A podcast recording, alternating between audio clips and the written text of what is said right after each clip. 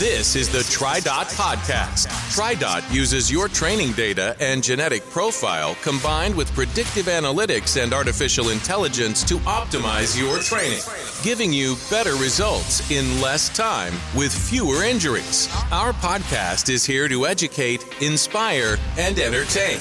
We'll talk all things triathlon with expert coaches and special guests. Join the conversation and let's improve together. Together. together.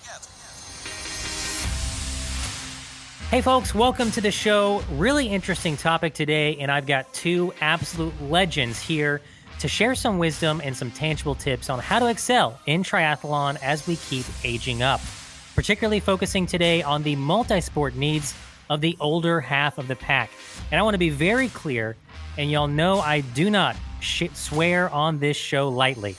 But my two guests today are just total badasses. I, I might be decades younger than both of them but I am for sure the slowest athlete on this episode. So I want to be very clear we are not talking about meekly finishing races in our golden years.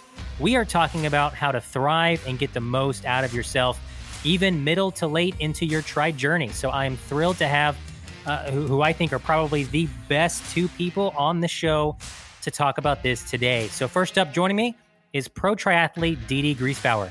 Dee swam collegiately for Stanford University before making the switch to triathlon.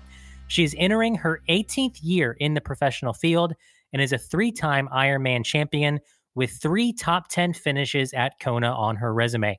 She won Ultraman Florida and set an Ultraman world record in the process. Dee is part of the Ironman live commentary team, providing color commentary and race analysis for Ironman races around the world. Dede, welcome to the show. Oh, thank you so much for having me. I'm really excited to dive into this topic. Um, I, think I'm going to be able to learn something as well. So, uh, given given the company I have uh, with me today, so uh, I'm really excited to be here. Thanks for having me. Yep, and that company is TriDot coach Kurt Madden. Kurt is a pioneer of the sport and a nine-time Kona finisher. He has three top 10 finishes at the Ironman World Championships and is a three time North American age group champion and is a four time number one world ranked age group Ironman all world athlete.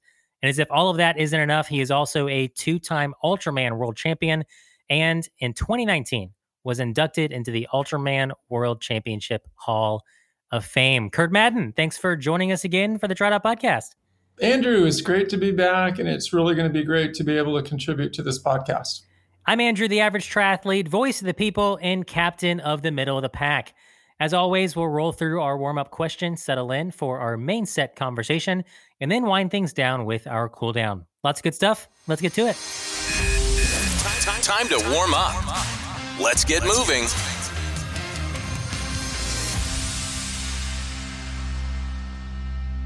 Short course, middle distance, long course, or ultra, the triathlon finish line is always a hard earned and rewarding experience. The emotions for everyone are different and can even vary from finish line to finish line for each athlete. So, Kurt, Dee, from all the multi sport finish lines that you've crossed, which would you say was your favorite finish line moment? And Dee, uh, first time on the podcast, let's start with you today. Uh, great. Um, I would have to say, absolutely, my uh, Ultraman Florida finish line. Okay. Is probably my most cherished. I mean, it's it's hard to pick one, right? Because they're all special for different reasons. You know, your first Ironman win, my first top ten in Kona, you know, my first Ironman ever. Uh, all very special for different reasons. But I think I would have to pick my Ultraman Florida one because it was a shared experience. It was shared with my crew. Yeah. Um, triathlon is such an individual sport, but there's zero percent chance I'd have made it through that endeavor without the the support and the butt kicking when necessary from my amazing crew. And so to be able to share that with that group of people who were there completely selflessly only to support me, I think is is something that it's it was unusual. You know, we all say it takes a village in Ironman races. We have supportive friends and coaches and spouses and partners and um, you know training partners and, and things like that uh, that help get us through uh, the build up and and the event itself uh, the, the fans out on the, the courses the volunteers. But um, I think with Ultraman, that crew experience was just so intimate, and to share that with those people um, just made it all the more special and, and really different from other race experiences that I've had. Okay, sure. Coach Kurt Madden, uh, of all of your finish line moments, what is this answer for you? You know, as I've tried to look back on what 40 plus years, Andrew, I might, with your permission and Dede's, I might want to take two. Absolutely. Uh, I'll allow start, let's we'll give it to you. Thank you so much. You're so generous. I would say probably I'm going to start right where you left off. Um, my first um, Ultraman in 1983 because that was kind of the inaugural event. And um, very very small. There was like 30 people in the race. And the first day there were very few people down at the pier. And you did a six mile swim. Then you're on the other side of the island the 90 mile bike ride. Then you went all the way up to Hawi coming into literally where the Ironman um, finish line is when you finish literally right there right at the Queen uh, you know the King K hotel just to finish underneath that infamous tree right there and to stand there for like a minute. And then a local, like, brah, where have you run from? And I said, I just pointed north. I said, Hawi. And he's like, no. And I said, and you know what? I'm going back. He says, no, no, no, don't do that. And I'm, you know, I'm just joking. I think at that moment, Dede, just like you, it's like, oh my goodness, all the heavy lifting, not just me, but the entire crew. A three day adventure to go around the entire big island and see 11 different climate zones out of 13 in the world, that it just hits you like, oh my goodness. So I think for me, that was just incredible. But then I need to go back to 1982 with the Ironman because the context of the Ironman, then it was really in a nice way. Before the internet, it was kind of a California sport. I kind of knew who was going to be in that top 10 because I trained with those guys all the time. But I can remember vividly coming off the bike and 20th going like, wow, I'm I'm pretty far back. But you know what? I've got that grit, I've got that tenacity. I'm just going to keep on grinding. And and and one thing led to the next. I'm going up Palani, I'm like in 14th. And then I'm going out to the airport and I see Dave Scott. He's already flying back. He's traveling sure. a month. it's like the look on his face was so vivid. It's like you're not going to touch that guy today. He's got this thing wrapped up, and I'm moving up and I'm moving up, and like now I'm in the top ten, and now I'm, I'm turning around, I'm coming back, and I'm passing a few people. Like, you can't pass me. I said, well, what's wrong with that? Well, I, I trained harder than you. And I said, okay, well, I, am feeling good. I'm, I'm going. I'll talk to you at the finish line. And to keep moving up and finish sixth overall in the world, it was like, wow, it yeah. doesn't get any better than that. And then just that vibe right there at that finish line. And did you know how it is? It's like, God, you pay your dues all day long, but it's that last hundred yards. It's just electric. So I remember that one vividly. it's funny you say that because every single race, I think you go through those moments where you're like, this is awful. This is terrible. Why am I doing this? Why am I doing this? And it's that last hundred meters where you're like, this is amazing. I love this. and so, Kurt, on the recording right now, you're, you're showing us a picture. Uh, our, our 19, listeners, uh, 1982 finishing right there, sponsored by Bud Light. Guys, we're going to throw this question out to y'all. Uh, make sure you are a part of the I Am TriDot Facebook group. Every single Monday, when the new podcast comes out, we post this question to you guys, our listeners. Uh, can't wait to hear what you have to say. I, whether it was from uh, your first sprint or, or, or, Olympic, or whether it was from your first Ironman or most meaningful Ironman. Maybe it was a PR. Maybe it was Ultraman, like uh, like Kurt and Dede. Really curious to see what you have to say. What was the most meaningful finish line experience you have had as a triathlete? On to the main set. Going in three, two, one.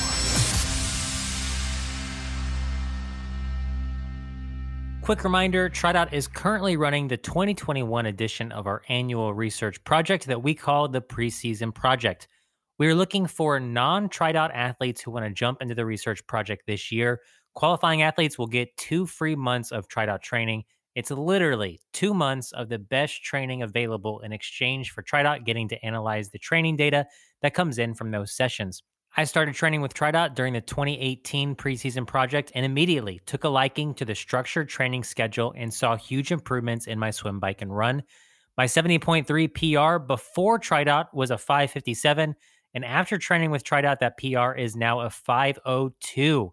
For those of you doing the math, that is a 55 minute improvement for me since continuing with TriDot after coming on board for the preseason project.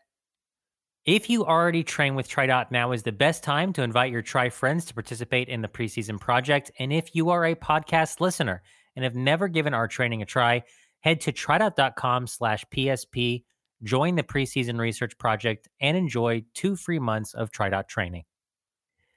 Being a triathlete at the age of 20 is different from being a triathlete at the age of 40, which is also different from being a triathlete at the age of 60. Our bodies change, what they're good at, the training stress they can handle, how much TLC they need before and after workouts. There are plenty of considerations to be made as you get into the older half of the field. And we have two standout veterans of the sport here to talk to us about excelling as triathletes as we age. So, so Dee our audience knows me probably a little bit too well by now. Uh, Kurt, Kurt has joined us a few times on the podcast. So I want to start today just kind of catching our listeners up on your background in multisport. What, what inspired you to move from collegiate swimming over to triathlon? Yeah, I um I retired from swimming in 1994. I actually swam for two years post collegiately, which at that point was unheard of. I mean, now there's there is such a thing as professional swimming uh, back in the day, that there really wasn't. Uh, there were very few athletes who swam post collegiately. When your college career ended, that was it. But my senior year at Stanford, I was still swimming best times and I was still in love with the sport. Uh, so I decided to carry on. But by 94, I did start to feel like I was falling behind my peers a little bit in terms of career advancement and all of those you know important things um, and I, I, did not was not continuing to progress in the pool so I, I did decide to retire and at that point, I, I, sort of took up running a little bit more seriously. I had always run um, at Stanford as part of our quote unquote dry land training. Sure. Um, you know, back in the 80s, a very eh, big emphasis on weight management from swim coaches. Uh, we can go into detail on how displaced that is. But anyway, I actually really enjoyed running. And one of my teammates at Stanford was actually uh, Barb Metz, who is also known as Barb Lindquist. Uh, and we were probably the only two on the team that actually really enjoyed running. And so when we had to go run, um, it was it was great. And of course, Barb went on to great success as a, as a triathlete, uh, Olympian, and um, I just continued to run mostly to keep up with my eating habits that I had developed in swimming. Sure. And yeah. um, I continued to run just recreationally, ran a couple of marathons, and then uh, the summer before I started business school was dating a boy and was trying to impress him. And he had suggested that we ride our bikes across the country.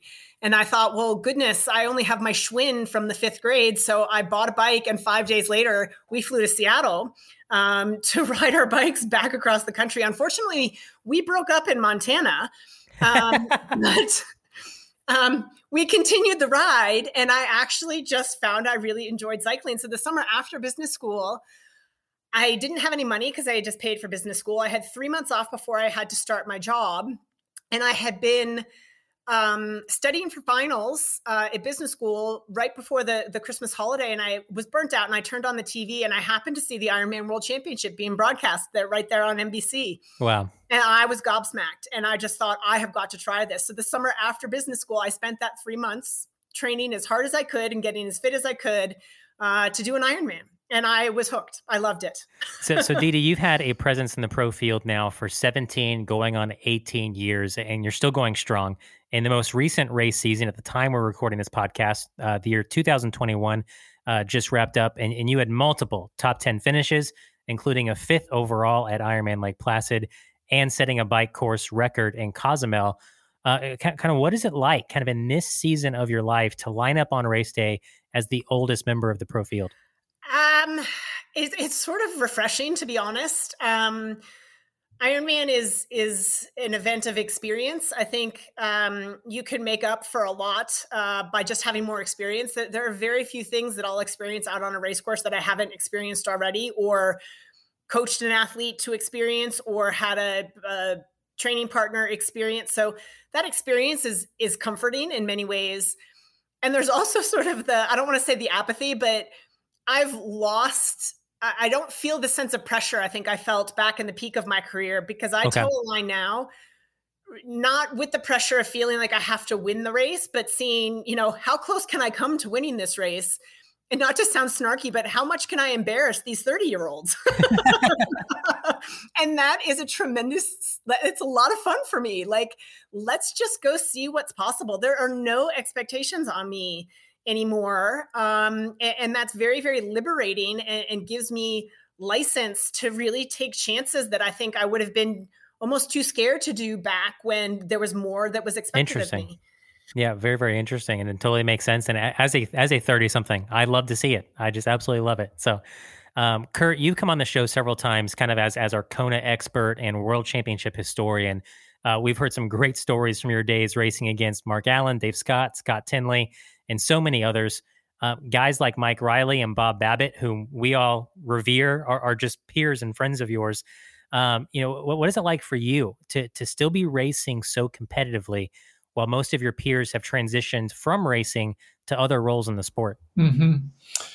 You know, Andrew, when I really reflect on that, that I, I, the, the way I would describe it, it's it's really surreal. it, yeah, it has to be because it's it's just so awesome when you can continue your learning, when you can be engaged, when you can be prepared, go all go through all the pre-race anxiety. A lot of people like so at this point in your career, do you ever get like butterflies before the race? And I'm like, you know what? I actually do.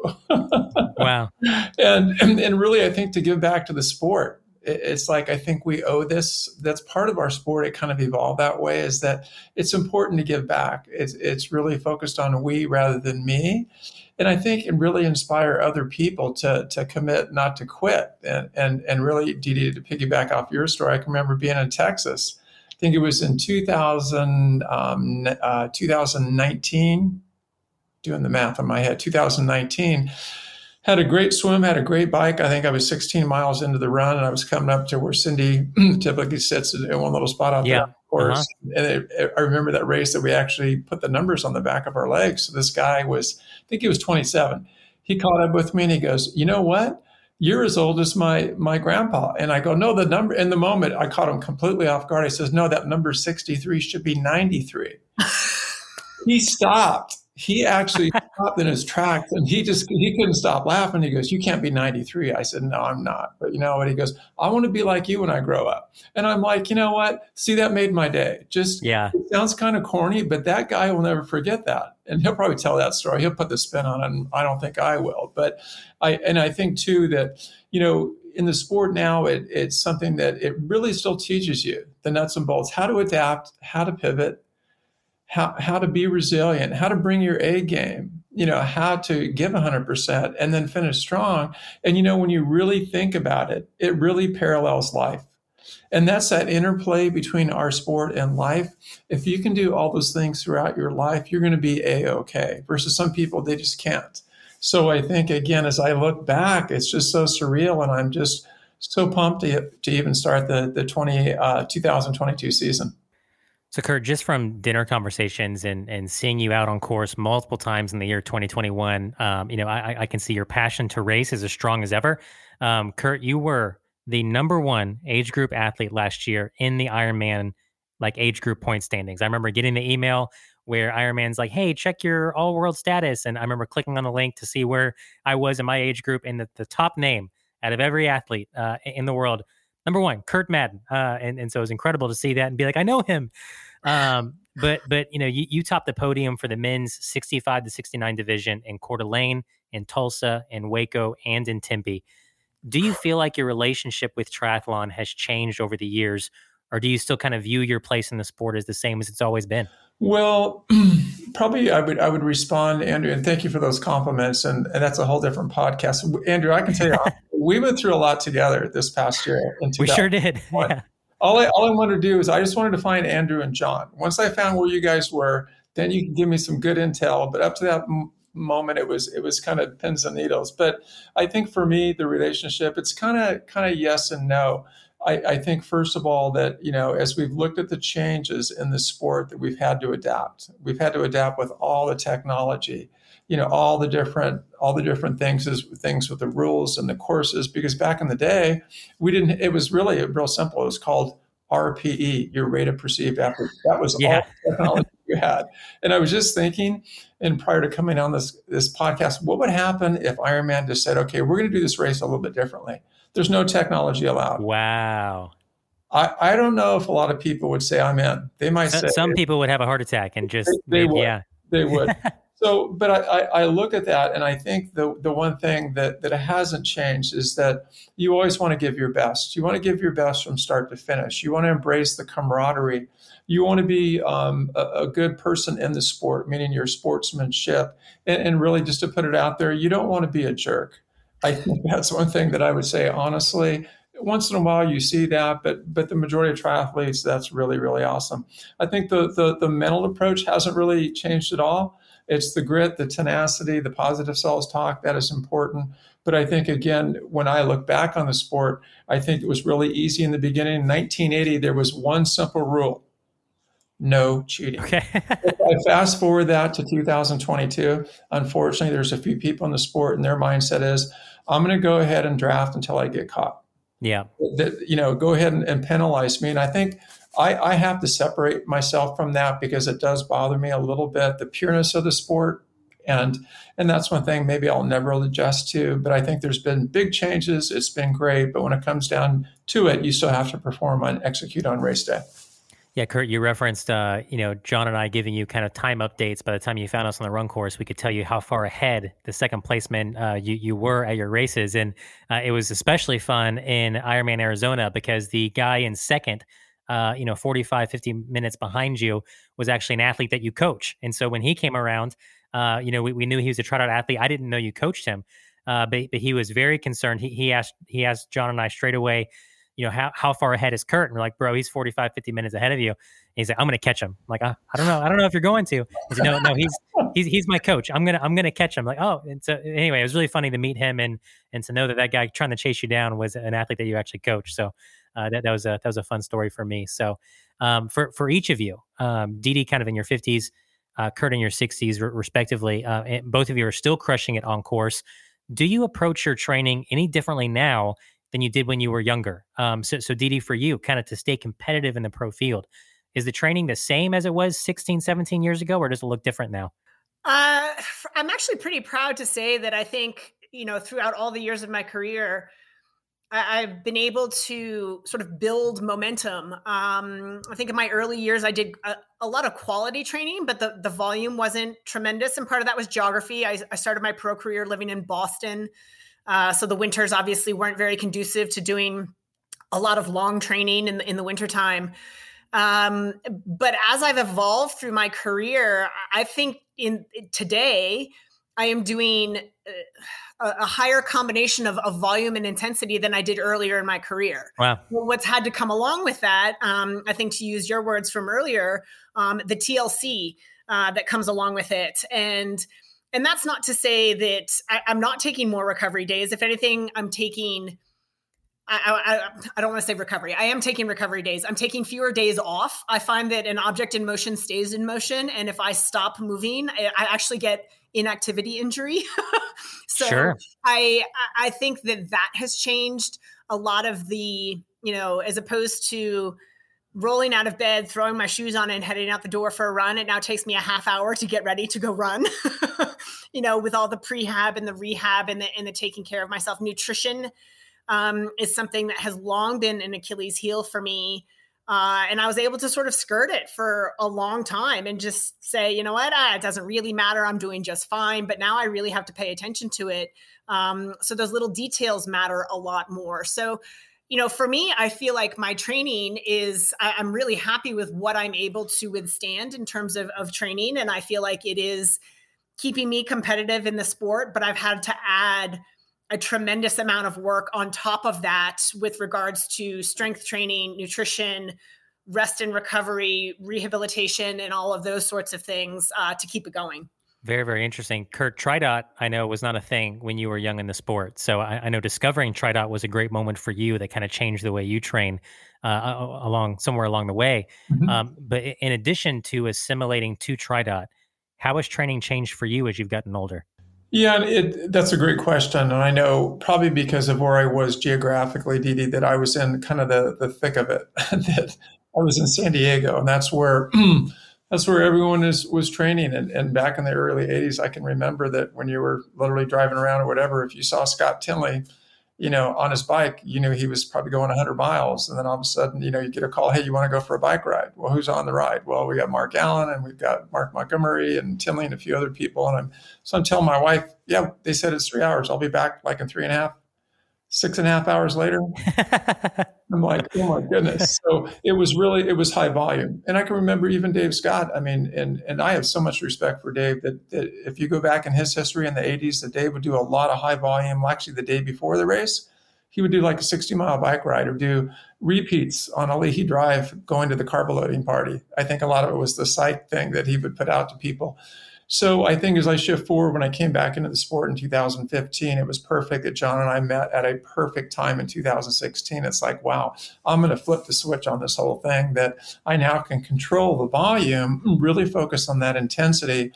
And I think that's been a, a, big change for me. And I think also just like with Dede, I think in this day and age now, there's there's no secret. It's swim, bike, run, recovery, and that's a whole that's another pillar. It's like the yeah. pillar that, that back in the 80s we we didn't do that much recovery. It was like if you did, you were kind of a wussy. And this day and age, it's like you don't have your massage gun out, you're not you're not doing the Normatecs, you're not sleeping 20 minutes extra every day. I mean, all those things that we need to do. And I think the other thing too is that nutrition. That's the fifth pillar. That that I I was good back in the 80s, but I'm much better today. I, think something that would be really interesting to talk about, Kurt, that I haven't heard anybody ever really bring up is if if you could go back to the 80s and have Dave and and uh, all, all, the you know yourself, Scott Tinley, uh, Mark Allen, all those guys racing all over again. If they could have known what we know now in terms of fueling yourself and recovering and, and all of that, how much faster could those guys have been uh, than, than they were back then? I don't know. It, it, probably a whole different podcast, but very interesting talking point. Agreed.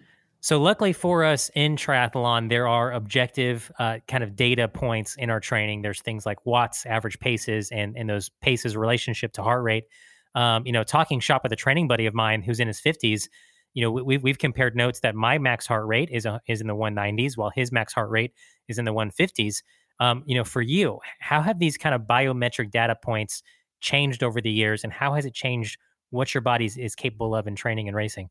I'm really pleased with the technology that we have now and all the different metrics we can utilize. Because again, my background is in exercise physiology, and you know, I'd have to go back again when I did my master's. You know, it was um, something that I can remember vividly, just doing a max VO2, kind of old school. It's not like on your your Garmin watch. it's no, you're going to put everything on. We're yeah. going to your expired gases, and it's going to be all out.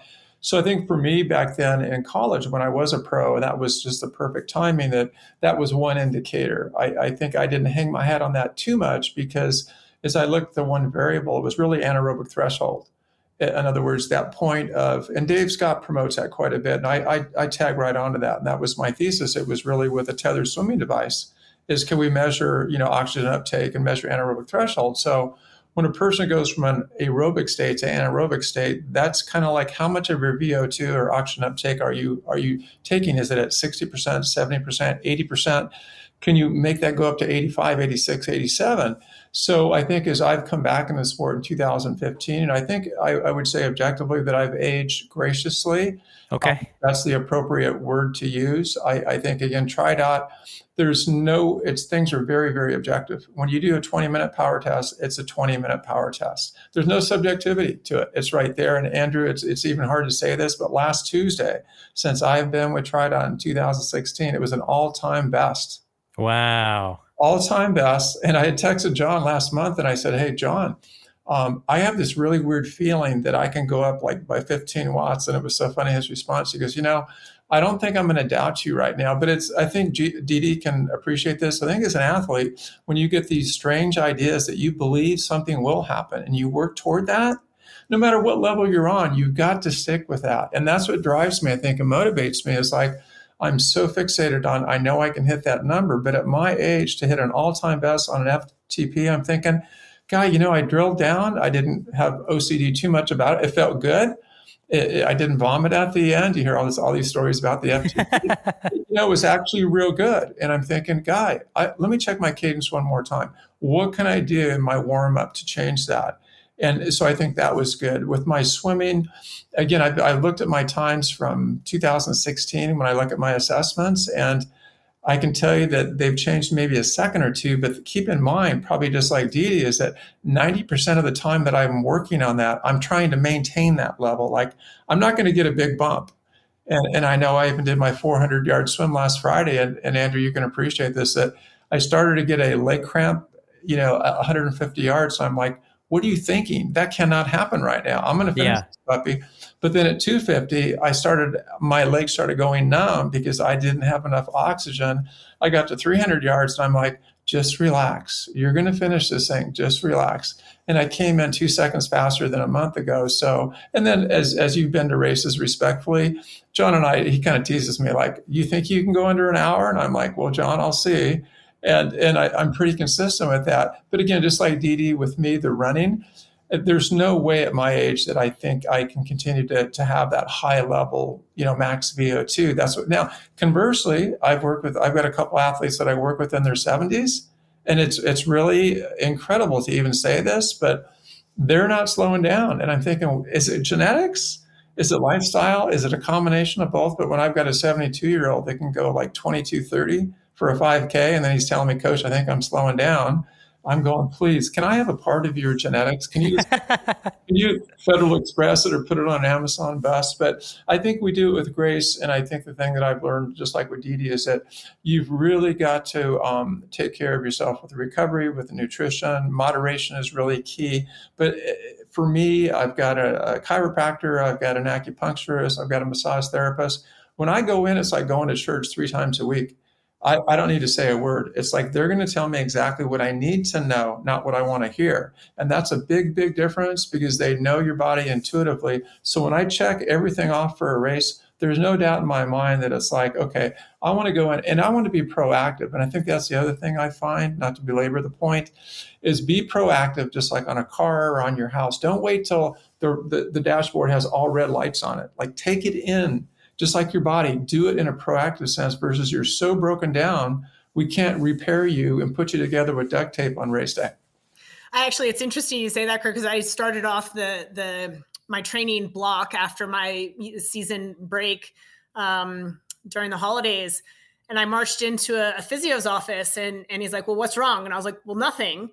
But I want to go through a movement screen and I want you to pick up on things that you're seeing and give me a set of exercises to do on my non gym days, spend 20 to 30 minutes just preventatively. Like, I want to nip these things in the bud before they become a thing, before you sure. get to that state of being broken down. And he looked, he almost wept. He gave me a hug. He's like, Why isn't everybody like you? yeah, it's not the fun stuff to do, but, um, you know, it, it, goes a long way. Preventative stuff goes a very, very long way. Um, you know, in terms of it's a lot easier to ward off a problem than it is to fix one once you've got one. Yeah. Andrew, we can stay with this. This is, I think, is a very important component of this podcast. So I want to stay with it just for like a minute or yep. two longer. And I'm going to piggyback of, of what Dede said. Even you know myself, as I'm assessing how can I get better as a coach, how can I get better as an athlete. I've even take that bold move now that I'm doing yoga. I'm doing like hot yoga and it's funny when I'm, I was actually in the studio earlier today, and this was like, I, am not on the podium in yoga class. I can tell you honestly, I'm like in the back row with the instructor helping me, Kurt, do this and do that. I've done it six times, and it's the hot yoga. And, and I, I, I thought to myself in the moment, back in the 80s, if I'd have told Mark Allen, hey, Mark, I've got to go to yoga class or Tinley, those guys would have, they, they would have had me jump off the ship. Uh, that wasn't going to happen. But in this day and age, if I can start to do yoga, there's no doubt in my mind when I look at strength, flexibility, balance, doing all those things, it's a game changer. And I've, I've gone to my sixth class. So it's kind of like swimming. The more you go, the more you like it. I, I have a new dream, Kurt. I, I, I, a new goal is to some at somehow, some way, be in the same place at the same time to attend a hot yoga class with Kurt Madden uh, in San Diego. So I, I, I got to find a, an excuse to come out to San Diego just to go do hot yoga with you. So, so that sounds like a blast. Hey, let's, let's fast forward that and have Kurt open his own hot yoga studio. We'll all hey.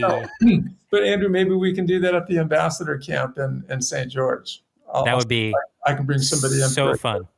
Um, so I, I, wanted to to actually a little further into our script. I, I, had me asking this question, but Kurt, you were just talking about this, so I'm going to bring it up here too. We're, we're kind of going out of order today, but it's in a in a way that's good. Um, a lot of our athletes, uh, whether it's just on the Facebook group or or just to to in conversation at races, they they've kind of posed the question. Kurt, you were talking about how your FTP is is higher now than it's ever been uh, in in your in your mid to upper sixties, and, and we've had athletes ask before okay, like on TriDot, you know, every four to six weeks you have an assessment. You're you're kind of time trialing. You're you're swimming the pool. You're 400, 200. You're time trialing a 5K. You're you're doing that 20 minute power test. And I've seen people ask before, uh, at what age can I expect myself to stop getting better? Uh, and they, they kind of expect there to be a, a point where okay, well now I'm 40. Well now I'm 50. Now I'm 60. So clearly I can't do as well as I did when I was 30 but but we're seeing in a lot of athletes like yourself that that's not necessarily the case. So so and you pose maybe this is genetic maybe it's not maybe it differs from athlete to athlete but but for, for each of you kind of what is your perspective on this? What is your perspective on is there an age where where you stop shooting for all-time prs and you kind of switch gears to oh i'm just going to do the best i can do for my age uh, is there an age range maybe where you, you start trailing off or can we keep improving indefinitely I think it depends a little bit um, on what your background is. I mean, for me personally, I'm not going to hit any PR swimming. I mean, I'm a NCAA champion, All American, two times Olympic trials swimmer. Like those days are in the rearview mirror for sure. So I'm fighting decline in the pool based on where I started from. Okay. That being said, I mean, I hear Kurt talk about a 70 year old who's still, you know, running you know, close to PBs in, in 5K type. I think it depends on where you're starting from. I mean, if you're just new to the sport, and that's one of the things I love advocating for now as an older athlete, it's never too late to start. If you want to start triathlon and you're you're 50, great. You know, dive right in because your curve, you're gonna improve, right? We're all starting from somewhere. Um, so I think it depends a little bit on on the background and, and what the potential is um, where you're starting from, what what your the depth of your your history is in in each of the sports. But you know, like Kurt, I'm still seeing PRs on the bike, not much on the run, but I think I'm finding greater efficiencies on the run. Okay. Um, and and so I think you know you look for improvements in per, perhaps different ways, but I, I think if you're just starting, you're gonna be seeing PRs no matter what your age. You know, Dede and I are we're we're really on the same page. I think it's case by case, it's person by person, and and I know as I work with athletes and with TriDot, I've got some, I've got you know one person in particular that's in his seventies, and we go back through his assessments from three years ago, and and he's right there. He has not stopped at all. So I'm thinking, wait a minute, he's like in his mid 70s. he's probably genetically really really superior. He follows the training plan. He's a great guy to coach I've got other people that at the age of 50, they can't quite do that. So I think it's really, really case by case. But just like, you know, um, Dede said, I think a lot about our sport is efficiency. And I think the ideal person is like, I want to have the physiology of a 30 year old, but the wisdom of a 60 year old. And that's, and Andrew, even going back to last year, and you were kind of there that, guy, we did four races. Each one was a little bit different and unique. But I posed Absolutely. the question when people are, are, preparing for an Ironman. So the question is, how many Ironmans do you think you would have to do before you really nail one? That that everything goes almost perfect. And and I'm not surprised by what they say. They're going. First of all, that's a really good question. Secondly, is I'd probably have to do about 16. And I'm like, can you repeat that again? So you're not, this isn't the one and done. And I know even last year, Andrew, things for me, because of all the chaos with the weather and everything else, the last race of the year out of four, that was the one that worked out the best. So I think as you age, you get that wisdom, that experience. And I think that's what is so intriguing for me about Kona is that I will train literally the whole year to perform my best on that day. Because if I can get five minutes faster on that course or, you know, go up Palani on the run and not die out at the energy lab and just keep on running and be in the top 10 or be in the podium, it's like, you know what? To me, that is totally worth that journey. It really, really is. So I, I think peaking, it's it's really most of it. I think is in your head versus your body. And I think again, I know that I, I was working with an athlete recently, and it was after your podcast about stamina, and it was like an epiphany. He's like, you know, I know what it is now. And I said, what is it? He said, my limiting factor is in my head. I don't wow. want to really put myself out there to get really uncomfortable and be comfortable doing that. And I said, perfect. So thanks to you. Shout out Andrew for that podcast and Jeff and John that that really and I, I go back to that often. So I think again, so much is, is in our mind. So something that Dee mentioned a little bit earlier um, as being important as as you age, and I know it's important for all of us, is our nutrition. I mean, dialing in our nutritional needs is such a key component of multi-sport success. You know, both in the day-to-day training and on race day. Um, nutrition it, it, fuels our training, it, it enables our recovery, um, and it drives us forward. Obviously, on race day. So, how are the nutritional needs of older athletes different from those of younger athletes? just stating the obvious as we get older and um, uh, we muscle mass is the first thing that we tend to lose and so i think having you know adequate protein intake um, is critical i think time in the gym is critical uh, for maintaining that muscle um, and you know again i like kurt and and he said this you know it's it's everything in moderation I think the longer you're in the sport, the more you sacrifice for the sport. And this is something that Karen Smyers taught me after a race um, that didn't go very well for me. We were both racing together, and uh, I didn't have a very good race, and I was quite upset afterwards. And she just shook her head at me. And the perspective of that woman, I tell you, she's like, Dede, win or lose, we drink the booze. And we wandered right over to the finish line beer truck and had ourselves a beer. Um, but you know, she really taught me the lesson that if you want to be in this sport for a really long time, it does have to be moderation. So you, I don't think you can live this puritanical life, right? And and I work with a nutritionist now who I've worked with 147 different nutritionists in my life because it's it's been a real struggle for me um, to to get it right because it's just not something I have that much interest in. I'm I'm a picky eater. I eat for simplicity give me the path of least resistance so I can just eat this meal and be done with it and not necessarily what's best for me. And so he's been great, but also everything in moderation. If you have to give up everything and not eat, you know, a gram of sugar too much, like you're going to end up resenting the sport. So I, I, I think we have to make good choices, but I think you have to do it in moderation and still enjoy the things that you you enjoy in life.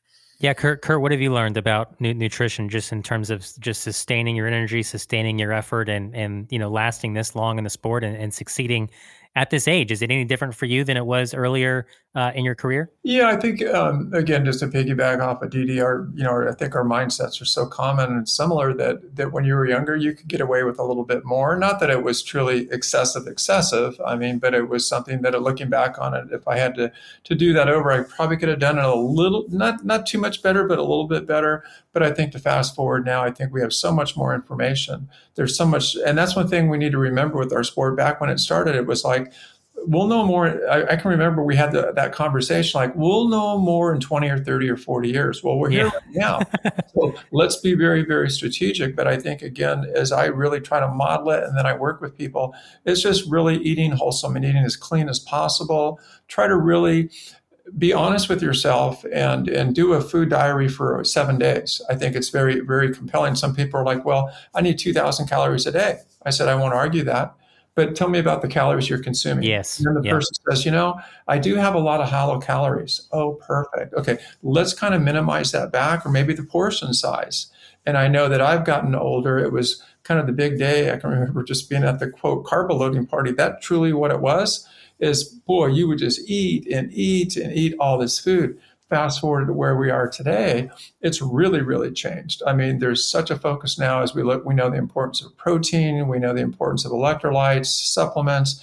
But for me, the shift I've made over the past, say, three to four years is really 48 hours before the race, I tend to really start um, not consuming as much solid food, that I'll kind of drink my calories and, and, I've got a great balance of carbs, protein, a little bit of fat. But, you know, Andrew, as you talk so many times on podcasts, is that it's so nice on race morning to say, okay, let me look in the rearview mirror. I know exactly how much solid food I took in yesterday. Therefore, on race morning, there's going to be very few issues. It's going to be so much nicer. So that's one thing that I think that I've made that change, and I work with people on that. I try to just kind of have them weigh in on that topic. I think it's just nice to start that day. So it's continuing to evolve, and sometimes the word nutrition or food, it's a four-letter word and what I've learned, and it's that's the beauty of working with so many different people in TriDot, is that boy, you don't realize how many issues people have with nutrition. It could be sinuses or they're, they're allergic to something. And I'm thinking, how can they how can they get through the amount of training that we do because they're so limited on their nutrition so i think for people like that they need to set that bar a little bit lower that maybe a full ironman is not going to be your go-to we can work through that but it's really really sometimes and i'm just fortunate i don't have those types of situations as an athlete and i've got a great cook uh, kelly queen k we call her she is just the go-to she's like bobby flay on steroids so she is just very particular on this is when you're going to eat, this is how much you're going to eat, and things like that. So I'm very, very fortunate. I think another thing that's important to, to highlight as well is when we talk about sort of technology, and this isn't technology specifically, but the evolution of sports nutrition as well, and how that's allowed us to uh, continue to find new ways to be faster and better and uh, to sustain energy. And, and to Kurt's point, for people that have – various nutritional issues the the sheer variety of sports nutrition products now yeah meet those very specific needs um, the ability to diagnose those needs um, so much better. Um, again that's one thing that my nutritionist has been very helpful um, to me with is not only the day-to-day nutrition and, and making sure you're getting those pre-fueling and, and recovery fuels before and after workouts right but during the workouts themselves uh, finding that right product or that right combination of products that that works for you and the fact that there are so many to choose from now i think gives athletes a, a great uh, variety i mean I, I made a switch to to UCAN a couple of years ago um, as my primary source of race nutrition, and it's been tremendous in terms of my digestive issues. But it, it's going to be different for every athlete. It, it, really just depends. But the fact that there are so many options now, it can be overwhelming. But if you're well guided uh, by a coach, by a nutritionist, uh, by a, a, training partner who's got a lot more experience that can make those suggestions, because it's it, that's why it's so complicated. It's not a one size fits all. We all know generally in day-to-day nutrition what good choices are right we know it's not necessarily smart to go for the the big mac and the french fries for lunch it's better to have you know a b and c um, but on the the fueling like the training fueling and the racing fueling that's a much tougher nut to crack but i think that there the fact that there are so many options out there now um, is is great um, that that people can find what they need, be it a, a vegan source or whatever their dietary preferences or requirements are. Yeah, I, have mentioned on the podcast before the uh, the website thefeed.com. Um, you know, we we are not sponsored in any way, shape, or form by thefeed.com. I, I just think it's a great site to um to, to kind of try some things because you can buy instead of buying a tub of something, you can buy a couple individual packets of a bunch of different items and kind of play in your training with what you like. And, and Dede for me, one of the silver linings of my my first Ironman. So when I signed up for Ironman, it was Ironman Texas in 2020. It got canceled. It got pushed a couple different times. And one of the silver linings for me in all those postponements was it gave me time to discover UCAN and kind of work out for myself, kind of my the, how I use UCAN. And and by the time I got to race day at Ironman Waco, I, I had my system in place. Uh, I knew exactly how to do it. I had done it in race rehearsals. I'd done it in stamina sessions, and I had my down tube bottle uh, uh, on on my bike.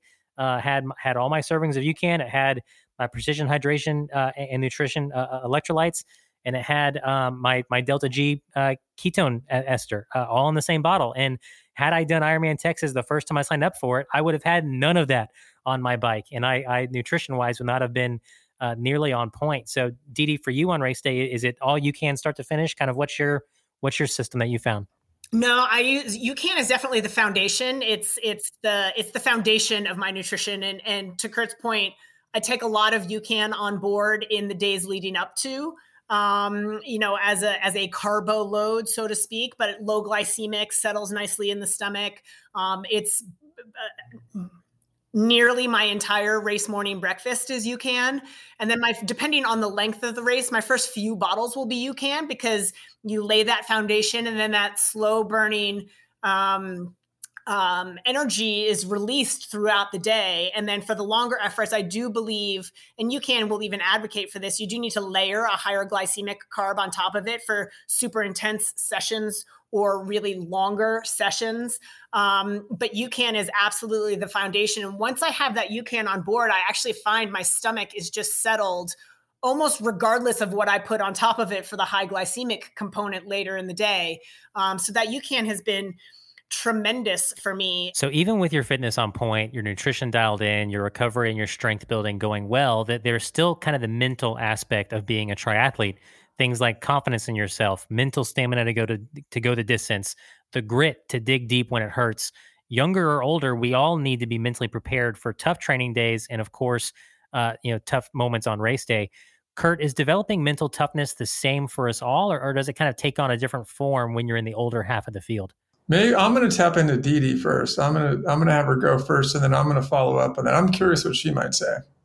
um, gosh, I mean, we've all had races where I raced, and I, am not going to remember the year, but I raced Ironman South Africa one year and just had a terrible race, and just decided um, coming off the bike, I was so far back um, that that was it. I was quitting, but I didn't want my last race to be a DNF. So I decided I was going to walk the whole marathon. And throughout the whole marathon, I was working on my resume in my head because, of course, I had to go get a job. and I thought, well, you know, it's okay that I'm quitting because now I can I can get a puppy. And I was naming the puppy and of course, none of this is productive to getting yourself back into the race. Um, I just love that all that was going on in your head during a race. That's fantastic. Oh no, it was amazing. I actually stopped at one of the tents. Ironman South Africa. The, the, a lot of the tri teams they they have their own tents, and there were some adult beverages being served. I think I stopped and had a half a beer with one of them. Like just, there was no way. I I did not give myself the opportunity to get back into that race ever. Like I made like it wasn't going well, and I I quit. I, I finished the race, but I quit mentally. Okay. Um, and, and, I think ever since then, I, I, really have tried, and it hasn't always worked, but I've tried to adopt the strategy that the only way out is through, um, and that you can. Uh, if I am physically able to finish the race, I will do it and making the most of every single moment. There are going to be dire moments in any Ironman race you do, in any sprint race you do. You're going to have yeah, dire moments of absolutely. doubt and this isn't going the way it's supposed to. This doesn't feel as good as it's supposed to. But again, with the experience, I'm able to tell myself, well, I don't feel good, but I don't have to feel good to be able to go fast. Feeling good is an ancillary benefit. Like we all dream about, about those days where you go fast and feel good, but most of the time it doesn't actually feel that good. No. So get that out of your mind. And you don't have to feel good to go fast.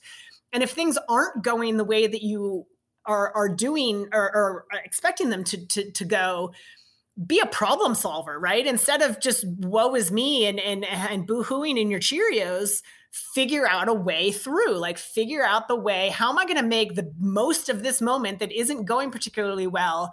What bag of tricks do I have that I can pull from to make this situation better and find better? And sometimes better is okay, I just need to walk to the next aid station. And you need to give yourself credit for that, for making that decision and saying, okay, this is what I think I need and committing to that strategy until that doesn't work. And sometimes it works and sometimes it doesn't but but giving up on a race before you've gotten to the finish line you know you may problem solve from start to finish and never quite get it right but at least you've you've tried. Um, so to me I, I like to just say you know the only way out is through and and i'm going to problem solve this if it's not going the way i want to. And at least by the time i get to the finish line i threw everything i had at it Kurt, I I, I uh, don't think she did too bad going first there on that one. Do you have, you have anything to add there? yeah, I do. No, and I, I again, I think our thought process is very very similar. What I really try to do is is is really kind of um, get into that self hypnotic trance. And many times it's called the state of flow. Uh, it's been talked about that mountain climbers get it, that surgeons get it, triathletes get it. As I watch the great people in our sport, if it's Jan Frodeno or you know. Um, Heather Jackson, you go through the whole list that that they're in that trance, that they're they're in a state where it's enjoyable, it's effortless, it's easy, and they can go all day. That that nine hours seems like three hours. It goes very very quickly. So what I really try to do before a race, actually moments before, I do a lot of visualizing uh, in my training. Um, you know, especially the week before the race. But I think again with literally two to three minutes before, I just really try to get into that hypnotic state and and go to the point where I know I just let things go. And then it's effortless. It's like I've got to get my mind there first and I've got to stay there because you're going to hit those speed bumps. And Andrew, I remember Coeur d'Alene well. I got off that bike and I'm like, I am not, this is not going to be fun at all. I was not in the zone that day for sure. I was completely out of the zone, doubting myself, doubting my ability in such a dark spot. I was just moments from ringing the bell. Um, so I'm, I'm going to come clean on that. But I think the mental approach to racing is, is, can make it or break it for so many people. And the people that do really well, especially if you lined up the five, top five women or men, their max VO2s are identical but it's the will to grind longer and harder than anyone else. But it's that mental state that you're in. And there's some days where people just know it. It's like, I'm just going to be unstoppable today. You don't want to, Lucy Charles, she said that at St. George. She was very, um, she did it with humility, but she kind of said, I knew for sure on that day I was going to win St. George. And wow. she was first on the swim, she was first on the bike, and first on the run. She made a statement. So I think for every athlete, regardless of where you are, work toward getting to that mental state of mind versus I have this fear, I have this anxiety, nothing good's going to happen. And, and I see that especially people that aren't very good swimmers, they are so worked up and to start the day in that rough patch, they never come out of it versus relax, the water's your friend. You've got a wetsuit on, you are going to float. There's lifeguards everywhere. Make this enjoyable as possible because you're going to be out of there on the bike and then you're running. So so to kind of kind of land the plane on our on our main set, kind kind of a, a two part question here for y'all. And the first is this: for, for athletes like me, in in our twenties, thirties, uh, you know, and probably even our, our young to mid forty somethings, are there any habits that we can form now to help extend our tri careers into our 50s and beyond. Kurt, I think about the, the, the young man who you joked with at Ironman Texas, where where you know you told him you were 93 years old, and he was like, "Man, I want to be like you." I mean, 93 or 63. I, either way, I mean, I, I, would love to be doing this sport into my 50s, 60s, 70s, 80s, and, and, and beyond. And I think a lot of us would aspire to that. What habits can we form now to to make sure that we're set up to have a successful back half of our tri career? Kurt, what do you think? Yeah, I think I would call this really what are some what are some nuggets we can get out of our of our sports or out of, out of this sport or the trials and tribulations. And I think I've loved. I mean, I've seen so so much that um, you know I've kind of embraced. I think the number one thing is love the sport. Love the sport means you're going to take the good with the bad, and that's what unconditional love is. You take yeah. the good with the bad.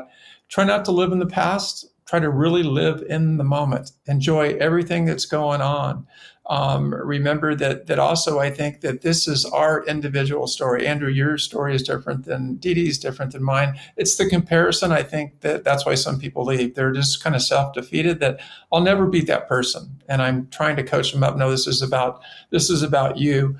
And every single day, and I think COVID was was really good in a way that every day I've told people it's a day to practice your craft and be a craftsman. Don't be a carpenter I think, you know, and it's really a lifestyle. It's that physical and mental health that is going to sustain you. And I think at the end of the day, that's a really, really, really good mindset to have and know that no matter how bad we want at a certain time or a certain place or whatever the case might be, that I've learned in life that things always work out, that things happen for a reason. But if you play the long game, you're going to have a lot of joy in the journey as you continue yours. I would agree 100% and that it, it comes from love of the sport. Um, and, and I would say just always be curious. Um, always be curious about ways you can keep getting better. Um, and if you love the sport, you will, you will do that automatically. I don't want the music to stop. Like I just, I want to keep playing the game. And, and so I'm going to be curious about, these little details now that I can I can turn these dials and, and continue to get better or at least continue to not get slower um, as I get older. But it comes from a just a deep passion for getting to do this sport. It's such a gift to be able to be a part of this community, uh, to get to test ourselves not only on race courses but day in and day out through the training. The lifestyle, as Kurt said, is such a it's such a valuable thing to me that I think the best habits you can get into in the earlier years are to find that love. What is it that you absolutely love about this sport and make that be your focus? And that's going to keep you in it for the long haul. So, on the flip side, to our athletes listening that, that are sliding towards age 50 or, or maybe currently in their 50s and, and or, or, even older, you know, what final words of wisdom would you share with them today uh, just to kind of help them excel in the sport and enjoy triathlon for a long time to come? I guess for me, I, I, think, you know, even if you're not, if, if the joy is there and the love is there, even if you're not maybe as fast as you used to be, you can still find joy and love in it. Um, my days of of even having the ability to qualify for the Ironman World Championship as a pro are numbered. I've come close a couple of times, and it would be exciting to get to race there again as a pro. I don't think I could realistically say I ever have a chance in heck of being in the top 10 there, but that doesn't mean that participation there is is is worthless. I think that there your story continues to evolve and at least for me as I've gotten older in my career, um, the things that I find value, that the way I define success is slightly different. But I still think I'm I'm successful. I just, as I said, turned in the second fastest bike split ever ridden by a woman in Ironman history at the age of 51. Now, granted, I rode like Tarzan or rode like Tarzan, ran like Jane, but it didn't end up being a great day overall. And there's things I'd like to have back. But that's a big piece of the puzzle. And I think I went the fastest Ironman I've ever gone at the age of 51. Uh, the best time I've ever I've ever done as a as a triathlete at the Ironman distance, and I did it at age 51, and it wasn't perfect. So I just think that, um, yeah, you can even if you're you're you can get fa- you can get better in so many ways. Even that if that doesn't necessarily equate to getting faster, you can still get better. Great set, everyone. Let's cool down. For having two heavy hitters in the Ultraman scene, we talked very little about Ultraman on this episode, mostly because that just wasn't our focus today. Uh, we will at some point do an Ultraman episode here on the TriDot podcast. But for today, let's kind of close out our show on the cooldown of this episode with just, just a quick nugget of Ultraman wisdom from each of you. I know we do have athletes in the TriDot family who like training for Ultraman, racing Ultraman. Um, so, so Kurt, you're, you're an Ultraman world champion. Dede, you are an Ultraman world record holder. So I, I, guess both of you are fairly okay with going the distance. Um, what would you say to athletes out there who are either currently training for Ultraman or interested in taking the giant step into the part uh, into that part of multisport? Kurt, what do you think? I think it's it's going to go back to when we started Ultraman, and Dede's touched on it. It's the Ohana. It's it's that mindset. It's family. No one gets left behind. We're going to finish it, no matter how bad it gets. Don't doubt yourself. Enjoy every single moment, and I think that you're going to surprise yourself that if you do the training that is necessary, that you're going to be able to cover those distances over three days. I think I agree with Kurt 100%. I think for me, the Ohana was a, surprise. I know that they talked about it a lot going into it, and I was like, yeah, yeah, yeah, yeah, yeah. I didn't realize how much it was going to impact me, the bond that I have that I feel like I have now, not only with the athletes who did Ultraman Florida, but with every Ultraman athlete in the world. I think that Ultraman now, and and I may be overstating this slightly, but Ultraman now is what Ironman was back in the early '80s. It's that small family. There's that. There's not a huge volume of people doing it. So you have this really unique shared experience with this group of people who, to Kurt's point, they're all warriors. I don't care what time on the clock they finished. I have so much respect for all of those people who have tackled that distance because it's a journey. Um, and it's it's a really special thing. And, and to Kurt's point, also on the on the last topic, I, I, didn't even know there there was such a thing as an Ultraman world record until the night before day three. My coach told me, "Hey, if you run ABC, you're going to break the Ultraman world record." And I was like, "Why would you tell me that?" I, it wasn't. It was the furthest thing from my thought process when I signed up for the race. I wanted the experience, um, and, and that's still what I come away with, and what hopefully at the end of my triathlon career, I come away with. I had a coaching client ask me what my PR was for 70.3. I had no idea. And he was gobsmacked. He was like, What do you mean you don't know how fast you've ever gone at a 70.3? I'm like, Honestly, no. Because I don't remember times like that. I remember races and battles that I was in with various competitors and things that I conquered for myself mentally over the course of, of various races but the times are irrelevant. Um, to Kurt's point, it's it's the community, it's the Ohana, and whether that's Ultraman, Ironman, whatever it is, that's what you're going to come away from your career with, or those memories, not necessarily the memories of my split or the power I held or, or any of those factors. Well, that's it for today, folks. I want to thank TriDot coach Kurt Madden and pro triathlete Dede Griesbauer for talking about excelling in triathlon as we age our way up and up and up. Enjoying the podcast? Have any triathlon questions or topics you want to hear us talk about? Head to tridot.com slash podcast and click on submit feedback to get your feedback to us here at the show. We'll have a new show coming your way soon. Until then, happy training. Thanks for joining us. Make sure to subscribe and share the TriDot podcast with your triathlon crew. For more great Tri content and community, connect with us on Facebook, YouTube, and Instagram. Ready to optimize your training? Head to tridot.com and start your free trial today. TriDot, the obvious and automatic choice for triathlon training.